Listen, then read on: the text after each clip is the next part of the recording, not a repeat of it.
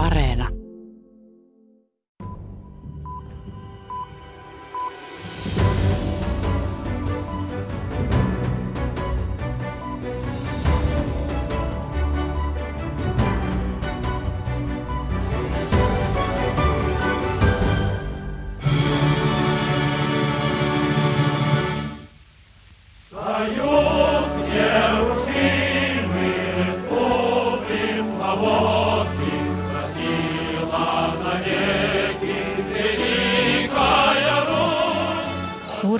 Mahtava Neuvostoliitto hajosi 30 vuotta sitten. Neuvostoliiton viimeiseksi presidentiksi jäi Mihail Gorbachev. Hänen eroilmoituksensa tuli ykkösuutiseksi keskelle länsimaiden joulunvieton.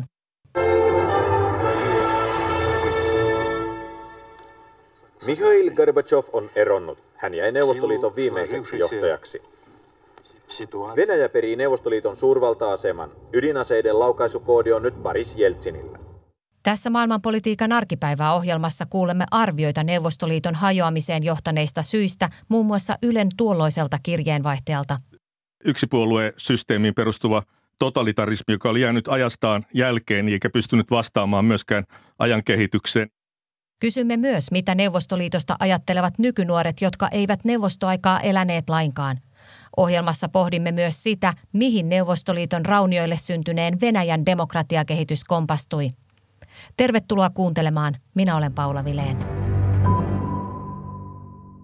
Neuvostoliiton hajoamiseen johtaneet tapahtumat vyöryivät usean kuukauden ajan. Näitä dramaattisia hetkiä seurasi aitiopaikalta Ylen tuolloinen Moskovan kirjeenvaihtaja Jyrki Saarikoski. Seuraavassa pätkä Ylen TV-uutisista elokuussa 1991. Hyvää iltaa. Neuvostoliiton presidentti Mihail Gorbatsov on syösty vallasta. Vallan on ottanut varapresidentti Gennadi Janajevin johtama poikkeustilaneuvosto. Moskovan kadut ovat täynnä panssarivaunuja ja väkijoukkoja. Joukko sotilaita ampui ilmaan, hajoittaakseen mielenosoittajat, jotka vaativat sotilaita poistumaan. Pian uutistoimisto Tassin ilmoituksen jälkeen Moskova on tänään täyttynyt kaikenlaisesta sotakalustosta. Tänne on vyörynyt erilaisia tankkeja, miehistö-ajoneuvoja määrättömästi. Tarkoituksena on varmistaa, että mitään luvatonta ei keskustassa pääse tapahtumaan. Samaan aikaan Jeltsin julistaa vallankaappauksen laittomaksi.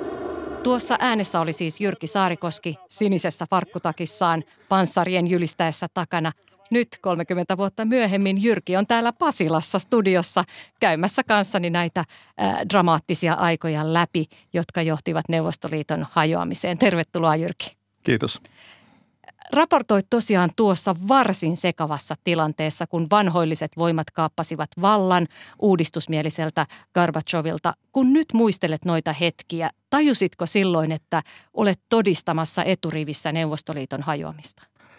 No ainakin silloin tajusi, että oli todistamassa vallankaappausyritystä. Se oli niin ilmiselvä kuin olla ja voi, kun Moskovan keskustaan ajettiin varmaan satoja erilaisia panssareita ja muuta sotavoimaa. Se, mihin tämä olisi johtanut, niin se oli tietysti jo vaikeampi asia, koska jos vallankaappausyritys olisi onnistunut, niin se olisi vähintäänkin sitä Neuvostoliiton hajoamista viivyttänyt sitten kuukausia, ehkä vuosiakin. Kuinka uhkaava tilanne oli tuolla sotakaluston keskellä?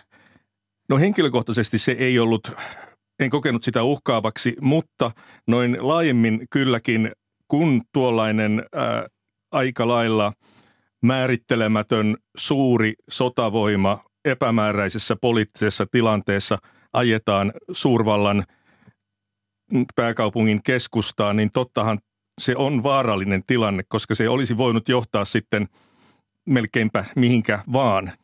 Palataan Jyrki kanssasi näihin asioihin. Kuunnellaan tähän väliin Venäjään erikoistuneen toimittajamme Heikki Heiskasen juttu siitä näihin Neuvostoliiton kaatumiseen johtaneista tapahtumista ja en, ennen kaikkea siitä, miksi näille Neuvostoliiton raunioille ei noussut länsimainen demokratia, vaan Putin-johtoinen autokratia. силу сложившейся ситуации с образованием Содружества независимых государств, я прекращаю свою деятельность на посту президента СССР. 25. joulukuuta 1991 Neuvostoliiton presidentti Mikhail Gorbatsov ilmoitti eroavansa tehtävistään. Neljä päivää aiemmin 11 neuvostotasavaltaa oli ilmoittanut muodostavansa itsenäisten valtioiden yhteisön IVYn. Jättivaltio Neuvostoliitto oli lakannut olemasta. Punalippu laskettiin Kremlin salosta, tilalle nostettiin Venäjän lippu. в этот момент, ну, никаких эмоций не было, люди думали совсем о другом, ну, прежде всего о очень плохой Mitään suuria tunteita ei ollut. Ihmiset ajattelivat aivan muuta, ennen kaikkea erittäin vaikeaa taloustilannetta, muistelee tapahtumaa tuolloin punaisella torilla todistanut politiikan tutkija Vladimir Gelman, joka nykyisin toimii professorina Pietarin eurooppalaisessa yliopistossa ja Helsingin yliopiston Aleksanteri-instituutissa. Ну, они оформляют развод, но фактически уже расставание произошло. Gelman vertaa Neuvostoliiton viimeistä päivää avioeron virallistamiseen, kun aviopari on jo kasvanut erilleen. И тогда мы сумеем вывести на полный ход перестройку, придать новые импульсы развивающемуся социализму. Vuonna 1985 Neuvostoliiton johtoon nousseen nuorekkaan Mikhail Gorbatsovin piti elvyttää pysähtyneisyyden vuosina taloudelliseen stagnaatioon ajautunut supervalta ja pelastaa sosialismi. Sen sijaan Garbatsovin ohjelmat, perestroikka eli uudelleenrakentaminen ja glasnost eli avoimuus vain kiihdyttivät jättivaltion murentumista. Tapahtumat alkoivat kehittyä hyvin nopeasti ja Neuvostoliitto törmäsi ongelmiin, joista sillä ei ollut mitään ymmärrystä. Kukaan ei osannut ajatella, että tapahtuu hyvin nopea hajoaminen, Gelman sanoo. Yhtäkkiä neuvostoimperiumin tilalla oli 15 uutta itsenäistä valtiota, joiden piti lähes kertaheitolla siirtyä markkinatalouteen, demokratiaan ja kansallisvaltiomalliin. Baltiassa tuo siirtymä onnistui parhaiten, kun taas monissa Keski-Aasian maissa luisuttiin pian tiukkaan autoritarismiin. Ukrainan ja Moldovan kaltaisissa maissa syntyi epävakaa demokratia. Venäjällä toiveet asetettiin kesäkuun 1991 vaaleissa neuvostotasavallan presidentiksi nousseeseen Boris Jeltsiniin, joka elokuussa uhmasi vallankaappausyritystä panssarivaunun päällä Moskovan valkoisen talon luona. Venäjällä vuonna 1991 valtaan nousseet poliitikot pitivät ensisijaisina talousuudistuksia. Отчасти от того, что это действительно была очень важная. Osittain siksi, että se oli tärkeä ja ajankohtainen ongelma, koska taloustilanne oli paha, mutta osittain he tietoisesti laiminlöivät demokraattisten instituutioiden rakentamista, Vladimir Gelman sanoo. Поскольку в России приход к власти э, Ельцина и его команды произошел... Jeltsin ja hänen tiiminsä nousivat valtaan, koska vanha järjestelmä romahti, joten heillä ei ollut kannustimia pitää uusia vaaleja ja luoda uusia demokraattisia instituutioita, Gelman sanoo. То высказывание Собчака, которое я Э, привожу э, в своей книге э, «Мы теперь у власти, это и есть демократия». Gelman muistelee, mitä 90-luvulla Pietarin pormestariksi noussut Anatoli Sobchak sanoi hänelle. Me olemme nyt vallassa, joten se on demokratia. Tämä kuvasi monien muidenkin poliitikkojen näkemyksiä, Gelman sanoo. Lokakuussa 1993 panssarivaunut tulittivat Moskovassa valkoista taloa silloista parlamentin rakennusta. Määräyksen antoi presidentti Boris Jeltsin. Все, что происходило и пока происходит в Москве, заранее спланированный вооруженный мятеж. Viivyttely demokraattisten instituutioiden rakentamisessa kostautui, kun Jeltsinin ja neuvostoaikana valitun parlamentin entisten liittolaisten kesken puhkesi verinen valtakamppailu. Riitojen taustalla olivat kivuliaat talousuudistukset. Niiden piti olla talouden shokkiterapiaa, mutta terapia käytännössä puuttui. Voittajaksi selvisi Jeltsin, mutta kriisi jätti syvät jäljet maan politiikkaan опыт э, разрешения конфликта между элитами, ну, по принципу такой игры с нулевой суммой, zero sum game. Когда... Siitä jäi kokemus eliittien välisten konfliktien ratkaisemisesta nollasumma pelinä, jossa yksi osapuoli voittaa kaiken ja toinen häviää kaiken, Vladimir Gelman sanoi. Lisäksi valtakamppailun tuloksena oli uusi perustuslaki, joka kasasi valtaa presidentille parlamentin kustannuksella. Seuraava kriittinen hetki koitti vuonna 1996, kun Jeltsin tavoitteli uutta presidenttikautta epäsuositun talouspolitiikan ja Tsetsenian sodan painamana. Jeltsinin lähipiiri suunnitteli jo poikkeustilan julistamista, parlamentin hajottamista ja kommunistipuolueen kieltämistä. Viime hetkellä tästä suunnitelmasta luovuttiin, Gelman sanoi. Vaalit pidettiin, ne olivat epärehelliset ja vaaliinstituutio alkoi yhä enemmän rappeutua. Jeltsinille vaalivoitto oli pyrhoksen voitto. Kampanjan väsyttämän presidentin terveys ei koskaan palannut ennalleen – Niinpä seuraava suuri peli käytiin Jeltsinin seuraajasta vuonna 1999. Haastajana olivat entisen pääministerin Evgeni Primakovin ja Moskovan pormestarin Juri Luskovin johtama ryhmittymä. Jeltsinin lähipiiri nosti esitaistelijakseen lojaalina pidetyn entisen KGB-upseerin Vladimir Putinin. Сегодня, в последний день уходящего века, я ухожу в отставку. Uuden vuoden puheessaan 31. joulukuuta 1999 Boris Jeltsin kertoi jättävänsä presidentin viran ennenaikaisesti.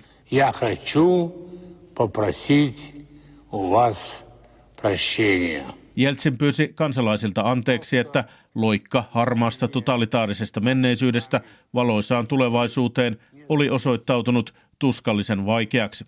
Обращаю внимание на то, что ни минуты не будет вакуума власти в стране. Presidentin viran otti hoitaakseen pääministeri Vladimir Putin, joka heti ilmoitti, että maassa ei synny minuutinkaan valtatyhjiötä.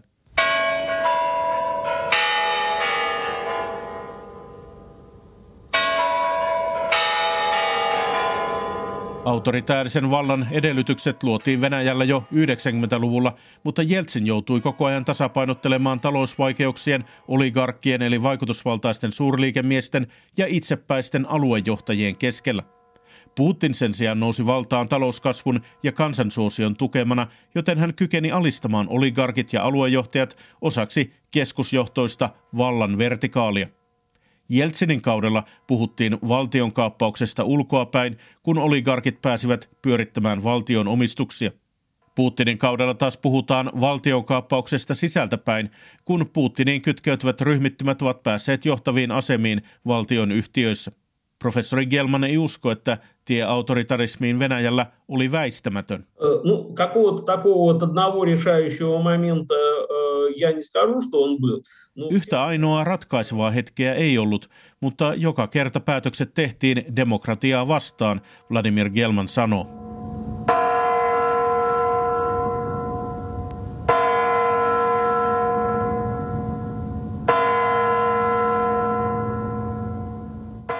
Mitä Jyrki Saarikoski itse pidät merkittävimpinä syinä Neuvostoliiton hajoamiseen? Sitä on tietysti vaikea lyhyesti sanoa, mutta yksi oli tietenkin äh, talous, joka ei enää pystynyt toimimaan sillä tavalla, että se olisi pitänyt pystyssä tuollaista äh, lähes tulkoon mantereen kokoista jättiläisvaltiota. Äh, toinen oli sitten tietenkin poliittinen järjestelmä, tämä yksipuolue, järjest- yksipuoluesysteemiin perustuva – totalitarismi, joka oli jäänyt ajastaan jälkeen eikä pystynyt vastaamaan myöskään ajan kehitykseen. Ja kolmantena ehkä sitten se, että kun Neuvostoliitto koostui paitsi Venäjästä, niin monista muista tasavalloista, joissa oli kussakin heräävä kansallismielisyys, niin se sitten – hajotti sitten pakkaa näiltä, näiltä suunnilta. Baltia, Ukraina, kaikki nämä lähtivät liitosta heti kun voivat. Millaisia merkkejä, Jyrki Saarikoski, näit silloin Neuvostoliiton kansalaisten tavallisessa arjessa siitä, että järjestelmä ei toimi? Kansalaisten arki oli tietysti käynyt lähestulkoon sietämättömäksi, kun joka asiaa piti ihmisten jonottaa – ihmisten väliset suhteet alkoivat olla hyvin sellaisia kärsimättömiä ja kiukkuisia. Joskus ajattelin, että Moskovassa katukuva oli sellainen, että ihmiset näyttivät siltä kuin olisivat jo miettineet, murhan tehneet tai toista miettineet. Tai se oli hyvin sellaista depressiivistä aikaa. Että kyllä tämä arjen paine oli valtava sitten, joka johti myöskin sitten siihen, että jonkinlaista ulospääsyä siitä haluttiin ja joka sitten toteutuikin. Ja vaikka tuo neuvostojärjestelmä oli monelle hyvin tukala ja arki yhtä jonottamista, kuten Jyrki Saarikoski kerroit, venäläisistä edelleen osa haikailee noita neuvostoaikoja. Riippumattoman Levada-tutkimuslaitoksen mukaan kaksi kolmasosaa venäläisistä on pahoillaan Neuvostoliiton hajoamisesta. Ja tätä Neuvostoliittoon myönteistä suhtautumista on myös osalla nuorista, jotka eivät ole edes eläneet neuvostoaikaa. Kirjeenvaihtajamme Erkka Mikkonen tapasi Jekaterinburissa kolme nuorta kommunistia ja kysyi heiltä, mitä he ajattelevat Neuvostoliitosta ja sen perinnöstä. Kahvilaan tullessa henkilökunta tarkistaa puhelimen ruutukoodista koronarokotuksen. Olemme Jekaterinburgissa Uralvuoriston kyljessä sijaitsevassa Venäjän neljänneksi suurimmassa kaupungissa, joka tunnetaan muun muassa siitä, että täällä neuvosto salainen poliisi teloitti viimeisen saarin Nikolai toisen ja tämän perheen vuonna 1918. Silloin maassa käytiin sisällissotaa lokakuun sosialistisen vallankumouksen jälkeen. Здравствуйте. Здравствуйте. Это Виктор, да? Да, Виктор. Здравствуйте, Эрка. Очень приятно.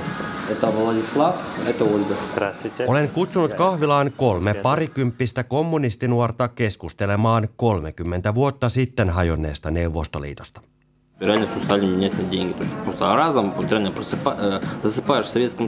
Siitä hetkestä lähtien kaikkea alettiin mitata rahassa. Nukahdit Neuvostoliitossa, ja heräsit ties missä. Minun isoisäni teki koko ikänsä töitä Uranin autotehtaalla ja hänelle annettiin asunto. Hän kuoli kaksi vuotta sitten ja nyt itse asun hänen asunnossaan. Sellaista se oli, että työstä lahjoitettiin asunto. Missä sellaista tapahtuu tänä päivänä, kysyy 26-vuotias Viktor Varashtsov. Varastsovilla ei ole nuoren ikänsä vuoksi omakohtaisia muistoja Neuvostoliitosta. Hän suhtautuu silti kaatuneeseen suurvaltaan hyvin myötämielisesti, sillä on Venäjän kommunistit puolueen aktiivijäsen. Kyse ei siis ole Venäjän perinteisestä kommunistisesta puolueesta, joka Varastsovin mukaan noudattaa Kremlin käskyjä, vaan pienpuolueesta, jolla ei ole edustusta Venäjän duumassa. Я бы сказал, нужен был бы не развал Советского Союза, а просто его пересмотрение. Mielestäni Neuvostoliiton ei olisi pitänyt kaatua, mutta siellä olisi pitänyt tehdä uudistuksia. Olen jutellut tuona aikana eläneiden kanssa ja kysynyt, milloin elämä on ollut parempaa. Minulle vastataan, että tietysti neuvostoaikana. Venäjän armeijan koelaboratoriossa työskentelevä Varastov sanoo ja kertoo itse olevansa erityisen ylpeä maansa neuvostoajalta periytyvistä vahvoista asevoimista. Varastov ei ole ajatuksineen yksin. Riippumattoman Levara-tutkimuskeskuksen viimevuotinen kysely näyttää, että kaksi kolmasosaa venäläisistä on pahoillaan Neuvostoliiton hajoamisesta. Vastaus korreloi suoraan iän mukaan. Mitä vanhempi vastaaja, sitä varmemmin hän kaipaa Neuvostoliittoon. Vain 18-29-vuotiaista vastaajista enemmistö kertoo, ettei ole pahoillaan Neuvostoliiton hajoamisesta. Minunkaan nuoret keskustelukumppanit eivät ole vasemmistolaisesta ideologiastaan huolimatta erityisen pahoillaan asiasta.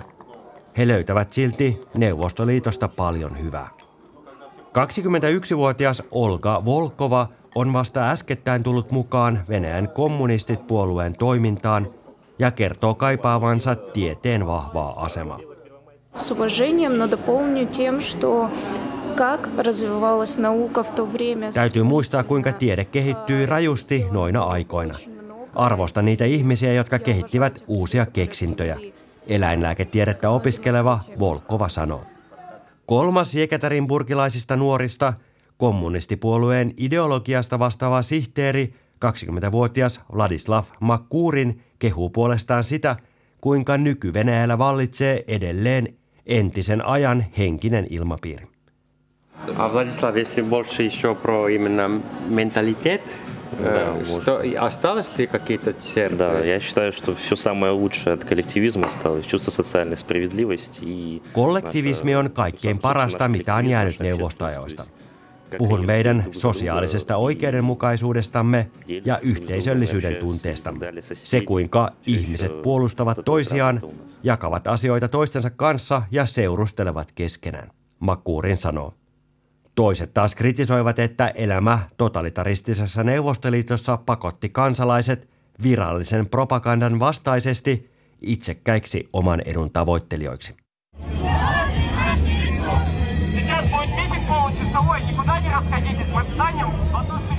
Venäjän kommunistit järjestävät Jekaterinburgissa vappumarsseja ja muita tapahtumia. He vaativat myös, että tältä alueelta kotoisin olevan Venäjän ensimmäisen presidentin Boris Jeltsinin katu kaupungissa nimetään uudelleen neuvostodiktaattori Josif Stalinin mukaan. Nuoret kommunistit eivät pidä siitä, että miljoonia ihmisiä puhdistuksillaan tappanutta Stalinia verrataan natsi-Saksaan johtaneeseen Adolf Hitlerin. Я отношусь к нему с уважением, тоже точно так же, как к менеджеру, как к полководцу. Suhtaudun Stalinin kunnioituksella niin johtajana kuin sotapäällikkönä. Hän ymmärsi jo 30-luvun alussa, että toinen maailmansota ei ole kaukana ja aloitti valmistella maata sotaan. Stalin pisti enemmän kuin kolmas osan budjetista puolustukseen. Hänen ansiostaan me voitimme. Laskentatoimia yliopistossa opiskeleva Vladislav Makurin sanoi. Makurin ajatukset toistavat presidentti Putinin rummuttamaa viestiä, joka korostaa Stalinin arvoa suurena johtajana. Venäjän hallinto on myös alkanut viime vuosina järjestää yhä mahtipontisempia voitonpäivän paraateja Neuvostoliiton voiton ylistämiseksi toisessa maailmansodassa.